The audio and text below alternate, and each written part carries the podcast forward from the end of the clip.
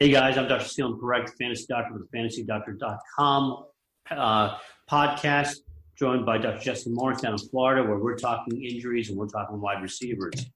Broncos have an interesting matchup against the Chiefs.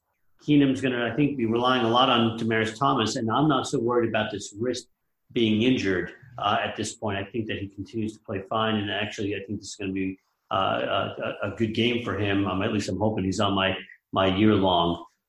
You have any concerns for his wrist? No, not overly. I think this will be a shootout. I think Lindsay is a good play. I think Sanders is a great play. I think Thomas and Sutton will get some looks, and I think this will be not quite a shootout. I think Mahomes will just because he's so talented will destroy. But I think Thomas will be fine, and I think the wrist is not really a big deal. And if he doesn't play practice Thursday or Friday, then I get more worried. So, let's go to Patriots, your beloved Patriots. And listen, some of these guys end up on the injury report all the time, but I don't think it's of any significance anymore for either Edelman or Gordon. Edelman's got this heel injury. He didn't practice this week. So what? Doesn't mean anything to me. I think he's going to be fine this week. And same thing for Gordon with that hamstring. He's really been on that whole injury list from the Browns time all the way till now. So for the last 8 weeks, any concern for either of these guys?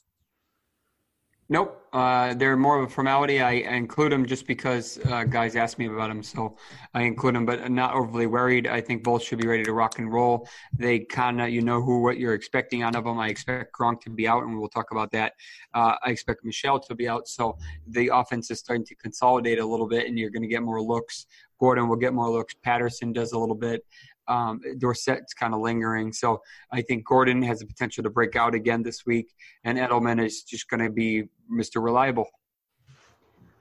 So Robbie Anderson has got a hamstring. We keep talking about hamstrings. It's just like ad nauseum here.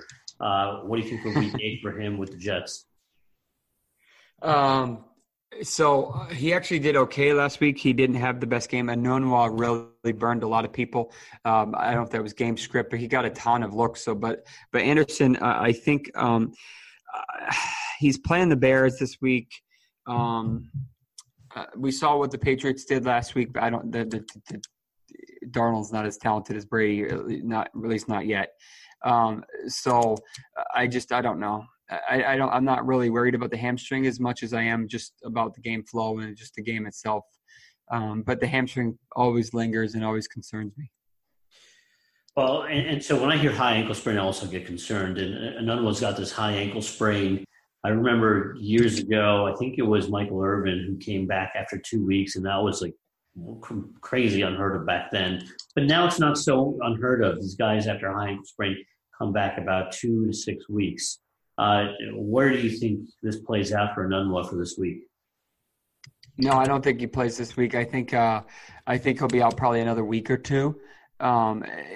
I think Donald really likes him, but unfortunately he's just not healthy right now. They cut Pryor last week. As we just said, Anderson's banged up. Curse kind of went MIA last week. So they need him, but unfortunately he's not ready. And finally, Amari Cooper just makes his way to the new team. I think yesterday they have a bye, so it's a great time to integrate a new component to your team and showcase them after the bye. The Cowboys need a deep threat, and maybe Amari shows some of the spark he did in year 1 or 2 in the league. We'll talk about him more next week, but do you think there's still a spark left in this 24-year-old? I call him Stonehands, for what it's worth, to give you an idea of what I know.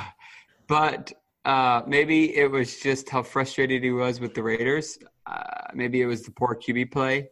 I think Dak has shown us that he can be pretty successful. I mean, he's kind of intermittent, but don't forget that he's dealing with a rib injury and a concussion, so he's not completely healthy. And now he's got to learn a whole new system while dealing with a head injury. So is there a lower extremity injury coming? We don't know.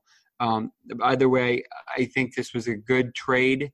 The price was a little high, but at the same time, this is kind of what it costs for this level. I mean, he's going to be expensive going forward, but Jerry put his money where his mouth is. So I'm okay with it.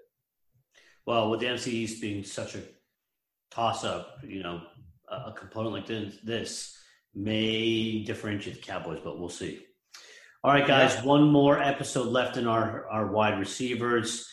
Check out our Fantasy Dose website for analytics, objective analytics on players' performance and giving you insight into how to play your roster.